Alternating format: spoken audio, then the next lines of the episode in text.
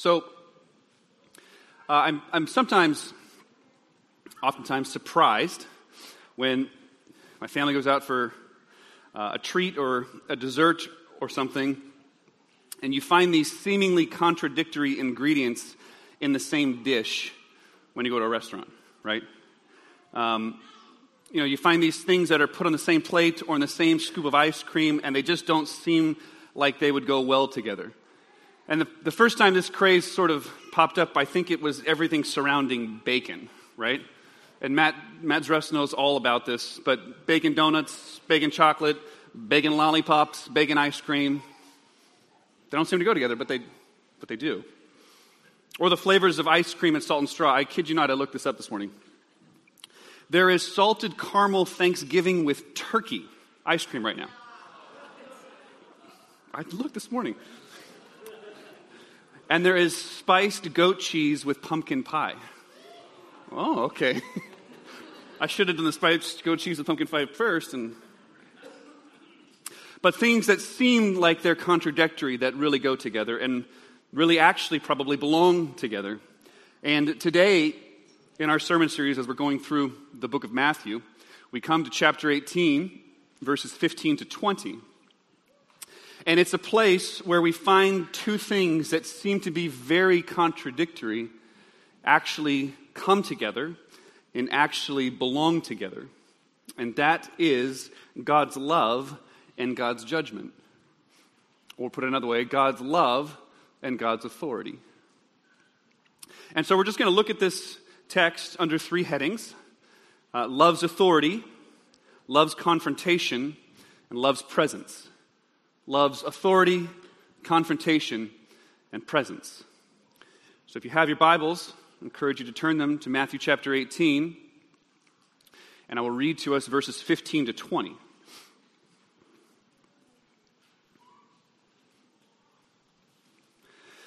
If your brother sins against you, go and tell him his fault between you and him alone. If he listens to you, you have gained your brother. But if he does not listen, take one or two others along with you, that every charge may be established by the evidence of two or three witnesses. If he refuses to listen to them, tell it to the church.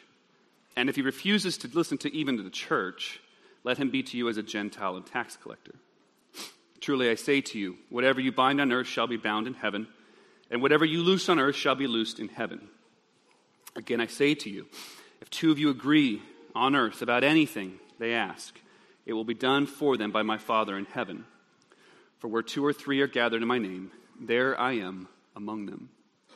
This is God's word for us this morning. Pray with me. Father, we come to you today in this uh, challenging text, Lord. This challenging text that talks about love's authority and love's confrontation, love's judgment. And we pray that we would have ears to hear and that you would help us as we look to your word and we would ultimately be submitted to your word, God. And Father, finally, we pray that the beauty and glory of your Son, our dear Savior, Jesus Christ, would be um, evident and known and received by faith in our hearts through the preaching of your word. We ask God you to do this in Jesus' name. Amen. Point one love's authority. So, verse 15, as we just read, says to us If your brother sins against you, go and tell him his fault between you and him alone. If he listens to you, you have gained your brother. So, if your brother sins, go confront him and win him, gain him, win him back. And here, what we have in this idea here is a picture in love and care that is deeply commingled with authority that God's love is melded and intermixed. It's, it's one of the same with God's authority. And this whole idea of love and authority or love and judgment is easily the most contradictory idea to the world. I, I don't think I can overstate this point in, in saying that in, in postmodern 2018 Western society, love means no boundaries, no judgments or conditions. In this modern view of love, it justifies whatever our hearts want and whatever our hearts feel, rejecting any authority that gets in the way of that. And I don't think I can overstate this point that this might be where Christianity is most at odds with this cultural moment. And it, it hasn't been like that for all of world history. There have been different points where Christianity has been most at odds with what the predominant thinking was in the culture around it. But for this cultural moment, in Western society, 2018, postmodern era, the idea that love is actually something that has authority and can confront is absolutely lost on the world. And I don't just share this insight with you because of my desire to be some kind of cultural commentator or for us to muse about these things for a while, but I share them because we are like fish in water and we don't even know that we're wet. Because in the Bible and in Christianity, love and authority are side by side. And it's difficult, it's hard for us to get our minds around, it, around that idea. Because everything else that is being thrown at us is giving us a vision of the good life that's found in casting off restraint. Now, this notion of the good life, make, make no mistake that both the Bible and the world around you are both setting before you a vision of true happiness. Whatever TV shows you watch, whatever news stations you watch, whatever books you're reading, whatever articles you're reading, they're casting before you a vision of the good life.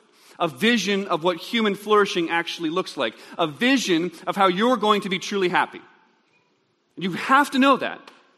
That everything you read, every blog you read, every TV show you watch, every movie you watch, there's a message in there that's showing you this is what it is to be truly human and truly happy. It's everywhere. You're inundated in it. As you walk through the mall, visions of the good life are being presented before you. This kind of way of looking, this kind of way of dressing, this kind of way of talking. It's always there, it's always before you. You have to know that. Both are presenting, the Bible and the world are presenting a vision of what it means to find your true self, but they are presenting it in very radically different ways. What do I mean by love and authority? Well, I realize that it can sound arrogant at first. Because, in a sense, we are saying we know what is best for other people.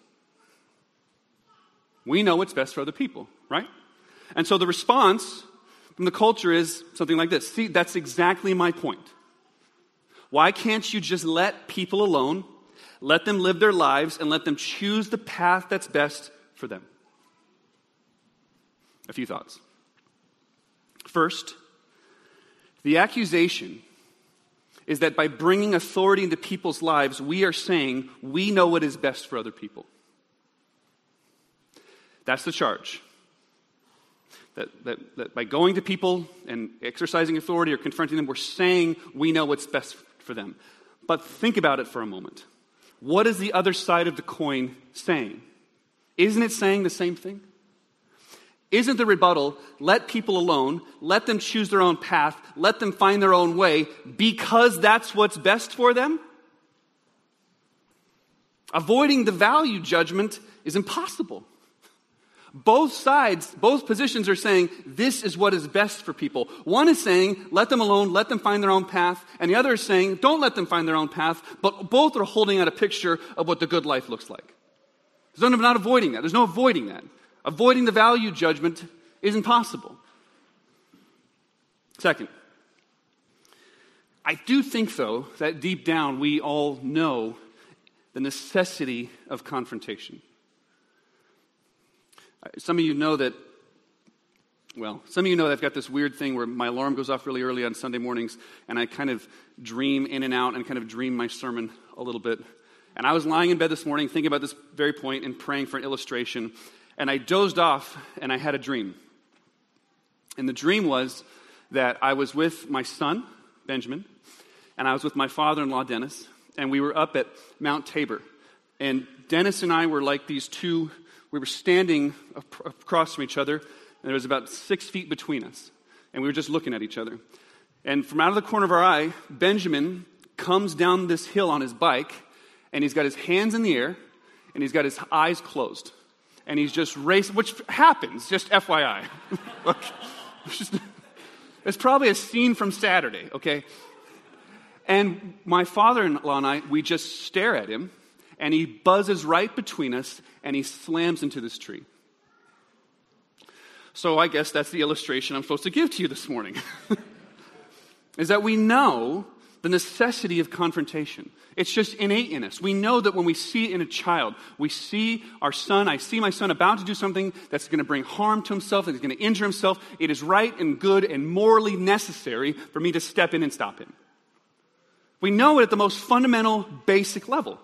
We know at the most fundamental and basic level it is right and good for us to step in and confront and prevent harm, prevent injury, prevent mistake, and it's appropriate by way of application as we have this baby dedication this morning. And we've agreed that we'll raise our children in the nurture and admonition of the Lord. And we've agreed that as a congregation, we're going to hold up each other in helping us to raise our children in the nurture and admonition of the Lord. That it's right to think this way about child training. That the loving thing to do is to cross our child's will. The loving thing to do is prevent them from talking and walking and acting in an evil, inappropriate way. We know it. The Bible commands for children to obey your parents in the Lord, for this is right. If the Bible can command children to obey your parents, it certainly follows that parents should require their obedience. Crossing their will. Because love is always seeking the good of another. Love is always care. Love is always seeking the welfare of another, seeking the good of a child, seeking the good of a friend. And quite honestly, when we think more about this, when we think that it's the loving thing to do to prevent somebody from doing something that's wrong, that's harmful, we begin to realize that confrontation is actually a sign of belonging. Confrontation is actually a sign of belonging. Listen to the Proverbs. For the Lord reproves him whom he loves, as a father the son in whom he delights.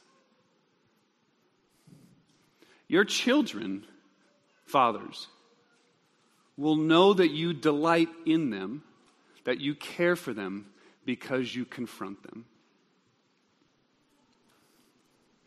Hebrews 12, 6 says, For the, discipline, the Lord disciplines the one he loves, and he chastises every son whom he receives.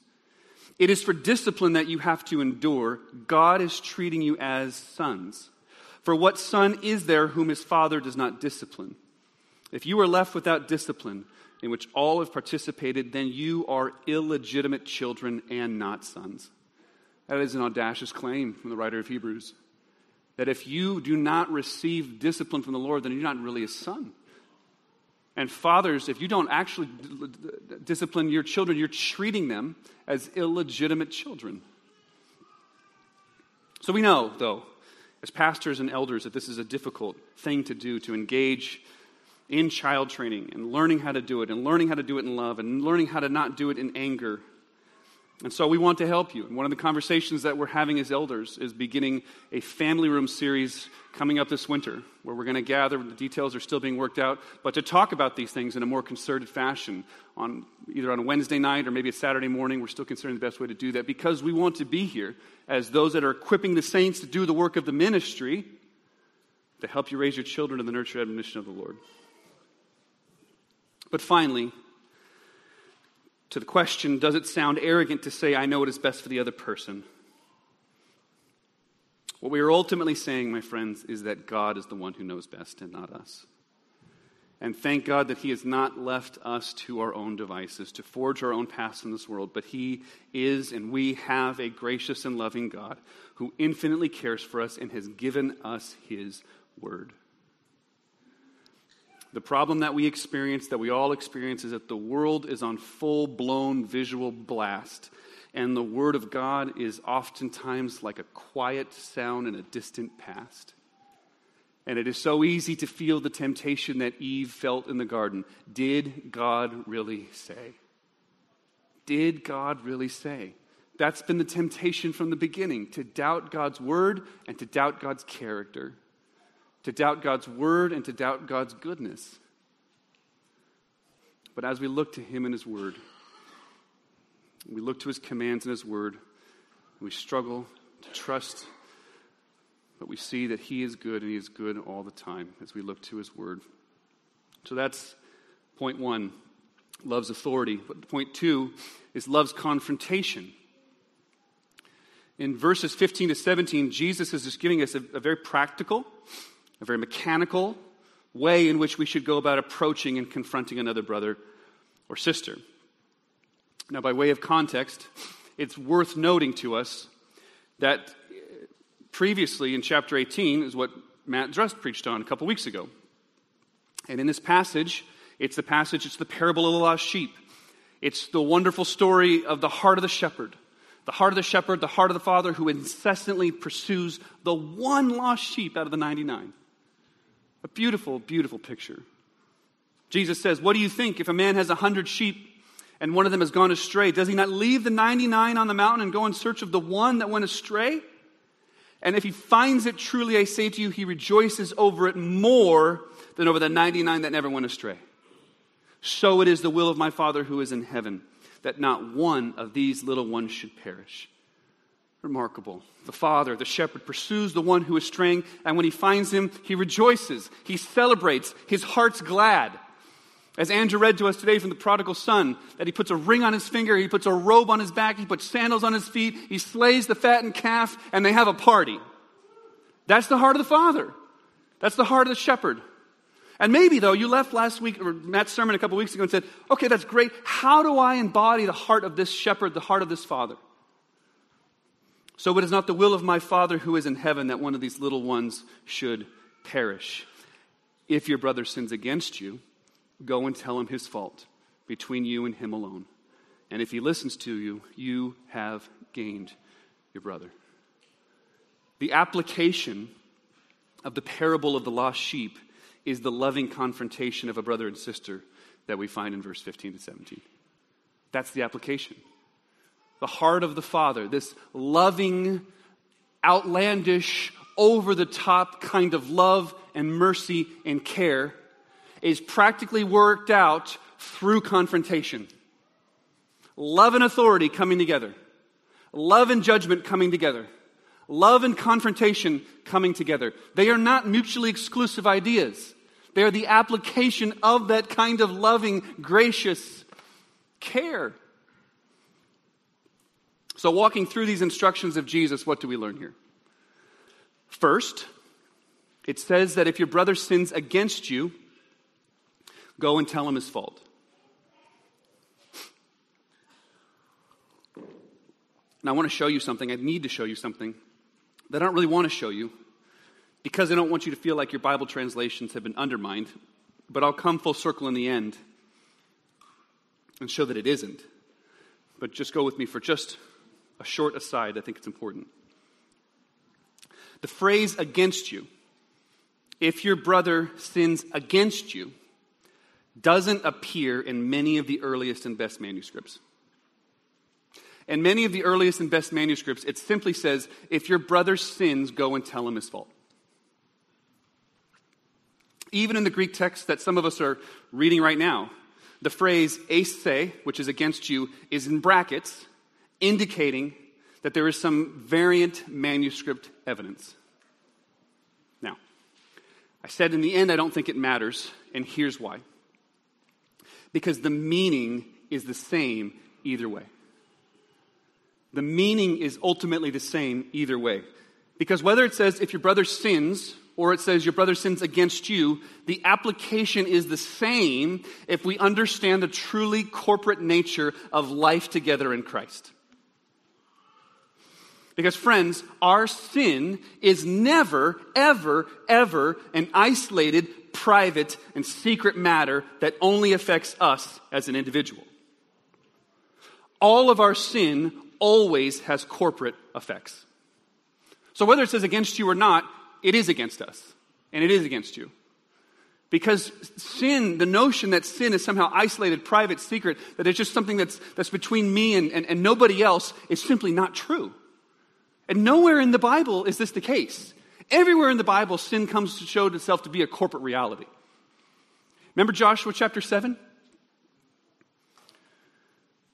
The people, when they're taking the, the, the, town of Ai, and they're told to not take any of the plunder, not to take, to take any of the gold, any of the, any of the plunder from, from battle, any of the spoil. And Achan, Achan disobeys that. And 36 men lose their life because of the sin of Achan. Because sin is always a corporate reality. Listen to Paul. In 1 Corinthians chapter 5, he's talking about a very heinous sin situation. He's talking about a situation where a man has his, uh, his, his, his father's wife, presumably a stepmother. They're in a sexual relationship. So, in a sense, it's just between these two people, or maybe these three people, right? But listen to what Paul says. He says, Do you not know that a little leaven leavens the whole lump? Cleanse out the old that you may have a new lump, as you are already unleavened. He says the sin that is existing between these two people is having an effect on the entire congregation. Now, I hesitate to share this next example because I don't necessarily I can just say it's my own experience, okay? My own experience would, would, would play this out. And, it, and it's looked like this. If I have been in a place uh, where I'm engaged in some kind of private sin, say it uh, a lustful thought or um, you know, an, an, angry pattern with somebody, or even, let's say, a, a private fight with my wife. I have firsthand noticed, even if my kids don't have any firsthand knowledge of it, that there is an effect in the relationship in my home. I don't know if it's a spiritual warfare thing. I don't know if it's a demonic thing. I don't know what it is. But I can just say from my own experience, my own sin as the father, as the leader of my household, as the head of my wife, even if it's a private sin that only I know about, has had effects in my family. And I think that's the point that the Bible is consistently trying to make to us that we don't truly understand the corporate reality of our life together. We don't truly understand that our sin is never an isolated, private, or secret matter and it only affects us as individuals, but it always has corporate effects. Listen to Bonhoeffer in Life Together, chapter 5. Sin demands to have a man by himself. It withdraws him from the community. The more isolated a person is, the more destructive will be the power of sin over him, and the more deeply he becomes involved in it, and the more disastrous is his isolation. Sin wants to remain unknown, it shuns the light. In the darkness of the unexpressed, it poisons the whole being of a person. This can happen even in the midst of a pious community. In confession, the light of the gospel breaks into the darkness and seclusion of the heart. The sin must be brought into the light. The unexpressed must be openly spoken and acknowledged. All that is secret and hidden is made manifest. It is a hard struggle until the sin is open, openly admitted. But God breaks the, the gates of brass and the bars of iron. Since the confession of sin is made in the presence of a Christian brother, the last stronghold of self justification is abandoned. The sinner surrenders, he gives up all his evil, his heart is back to God, and he finds all the forgiveness of his sin in the fellowship of Jesus Christ and his brother.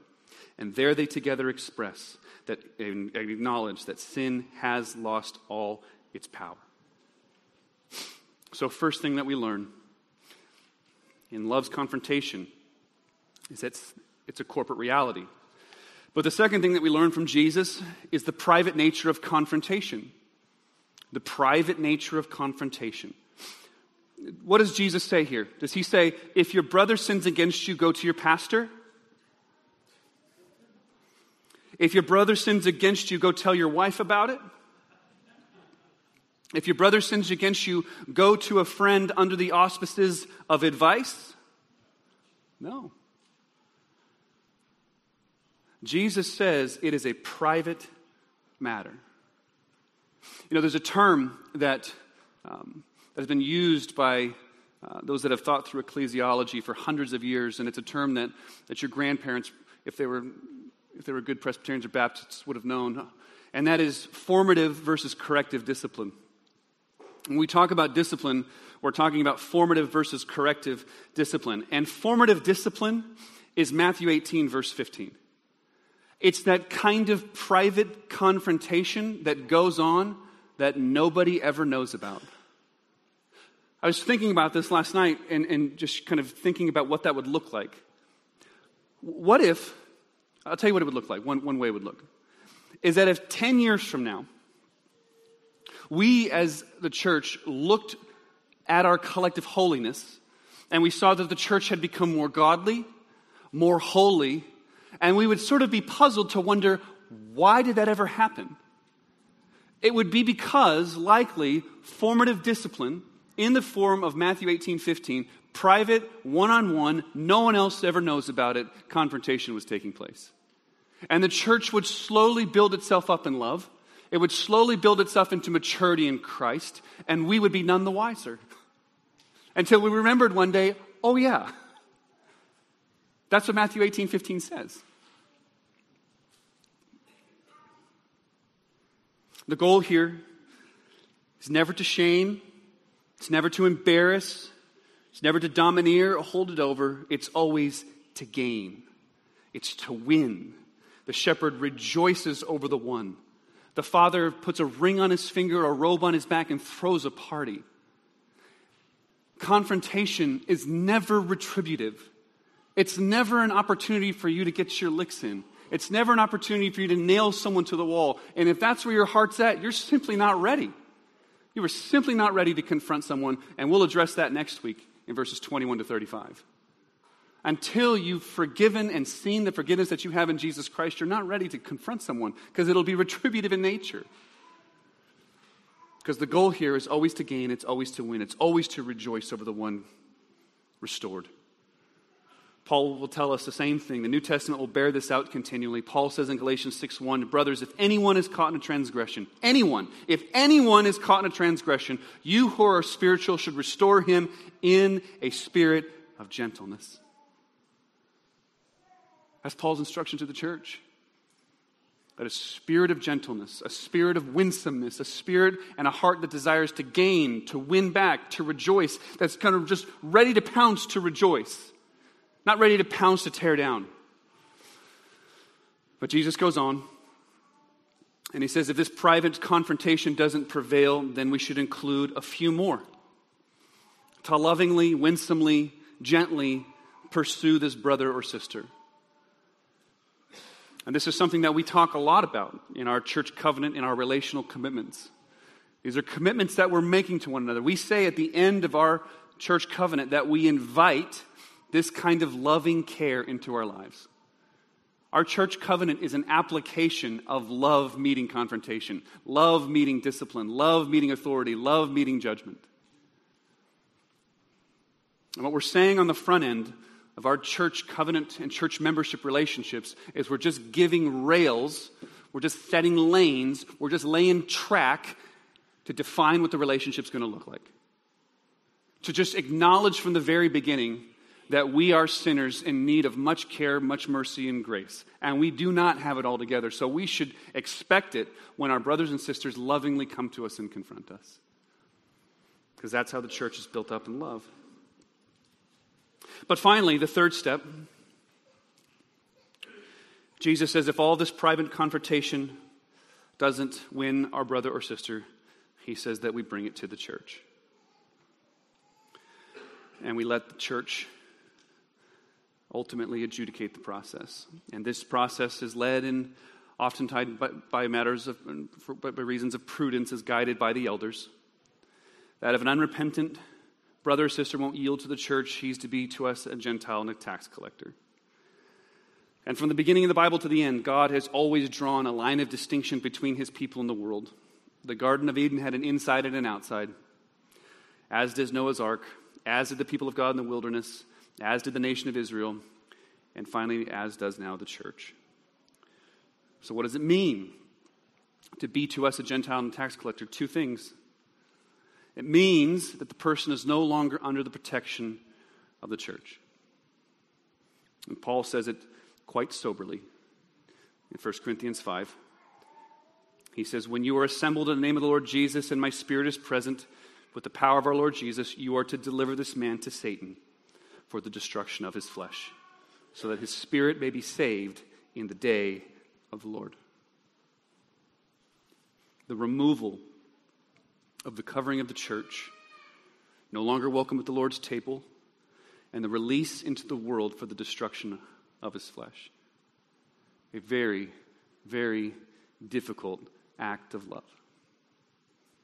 An act that protects the purity of the church, an act that preserves the honor and glory of God's name, and an act that is a plea for the person to repent.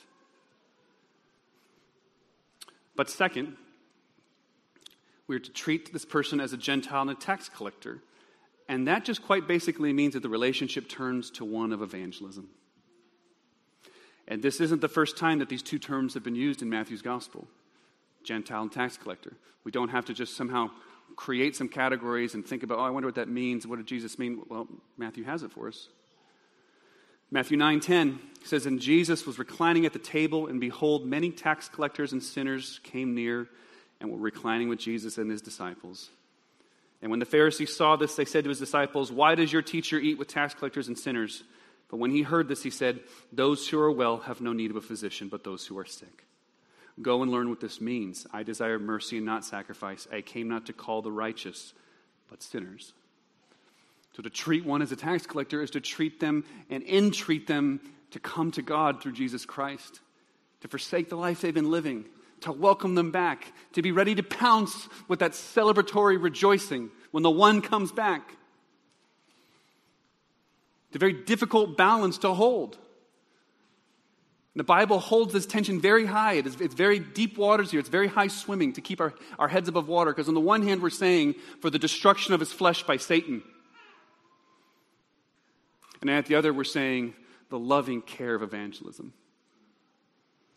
love and judgment.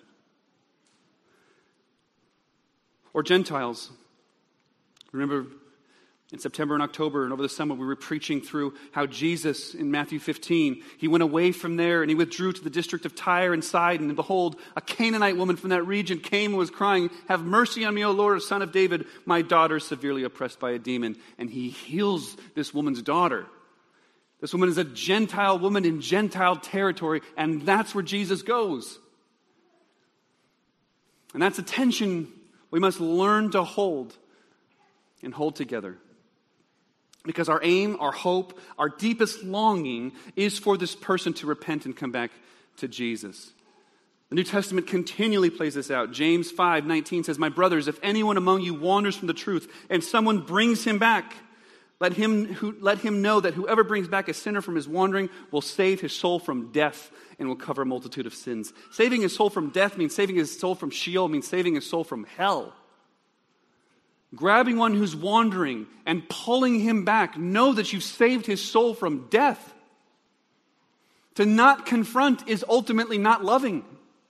To not care and not realizing that our that souls and lives are hanging in the balance is not an ultimate loving act.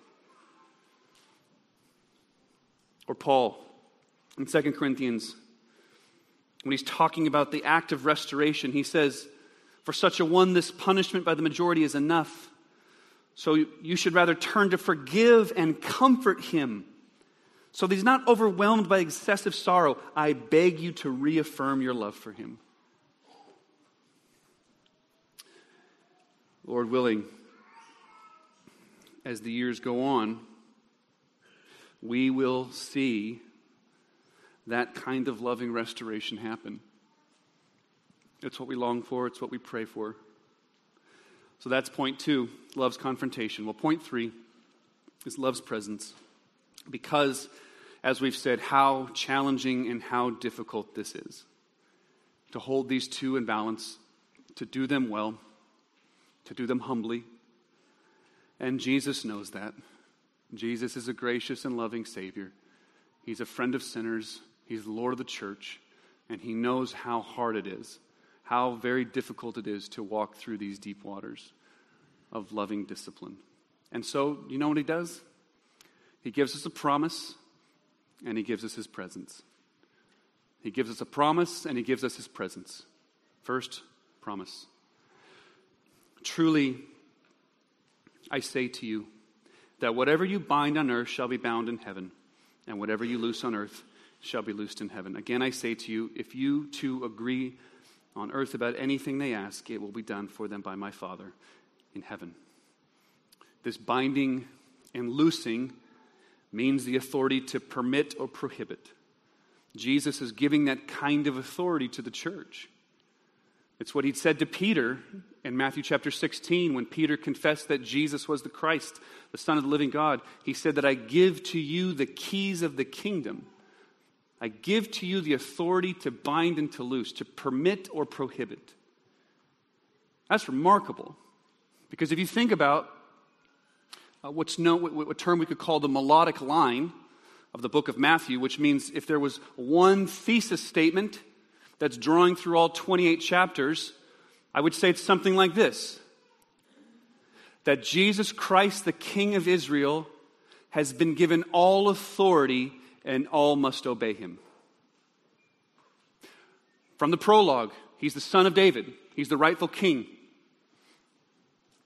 He teaches on the mountain. It's true and better Moses. He's on the mountain of transfiguration in Matthew chapter 17. And the Father opens the heavens and said, This is my beloved Son, listen to him. And then at the close, in Matthew 28, he says, All authority in heaven and earth has been given to me, and now go, baptize, and teach the nations to obey everything I've commanded.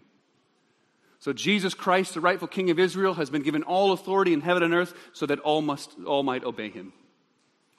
And that authority, that is Jesus's, he gives in a vice regent capacity through the keys of the kingdom to the church.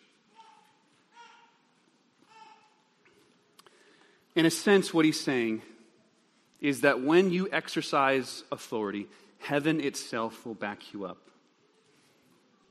And he's not saying that, of course, we, we, we move heaven's hand and that whatever we bind, heaven is going to bind, and whatever we loose, heaven's going to loose. Because the tense of the verb here is intensely important. It's a future perfect passive. It's a future perfect passive, which should read like this Whatever you bind on earth shall have been bound in heaven. And whatever you loose on earth shall have been loosed in heaven. It's not that we're perfect, but Jesus is assuring that in our discipline, when done humbly, in obedience to Him, we are ratifying outwardly what has already been determined in heaven. That's an amazing authority that Jesus has given the church. We ought to take it seriously. We ought walk circumspectly when we do it, and we ought walk obediently as well. But Jesus gives us a second thing He gives us His presence.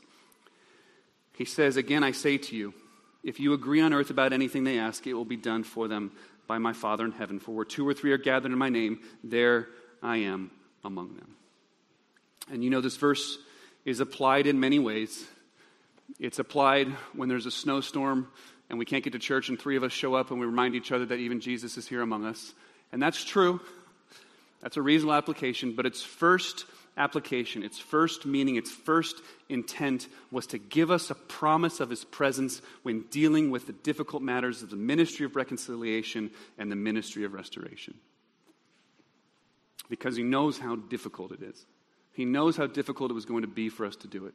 And he says, Look, when you guys gather together and you agree in my name, I am there among you. Fear not, fret not. Your loving Savior, the Lord of the church, is in your midst. So, as we draw to a close here, if if you're here this morning and you've wandered from Jesus,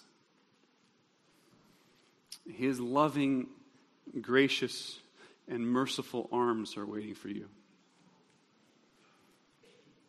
That he's not a vindictive father, he's not a vindictive Jesus who's ready to give you a tongue lashing. He's a Jesus who will rejoice more over your coming back than he does over us who are sitting here now who never wandered. That is mercy and grace that is untold. That is love that we cannot fathom, love that we cannot know. Bring the fattened calf and kill it. Let us eat and celebrate, for this my son was dead, and he is alive again. He was lost, and now he is found. And they begin to celebrate. Come, ye sinners, poor and needy, weak and wounded, sick and sore. Jesus ready. He stands to save you. He's full of pity. He's full of power. He is able. He is able. He is willing. Doubt no more. All the fitness that He requires is for you to feel your need of Him.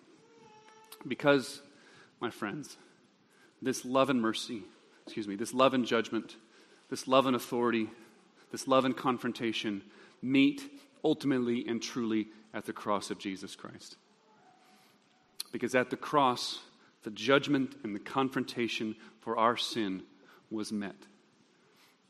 And it was met with the full wrath of God was poured out on it in our place and on our behalf because the love of the Savior, the love of the Father, and the unity of the Spirit was seen at the cross as well. No other place in all of human history can we see these things come together. Love and judgment, can we see them come together than at the cross of Jesus Christ. Your sin, your confession, your confrontation will never be a means of keeping you from the love and mercy of God. Your repentance, your coming to Him, your looking to Him is just a means to savor and get more of His grace again. Hallelujah, what a Savior. Let us pray. Father, we are grateful for the love that you've shown us in Jesus Christ. This love that is so amazing. It demands my life, my everything, my all. Love so amazing. Love that can confront in such a way that brings us even closer to you. Help us, Father, to be that kind of church, to be a countercultural community. We ask for your help in Jesus' name. Amen.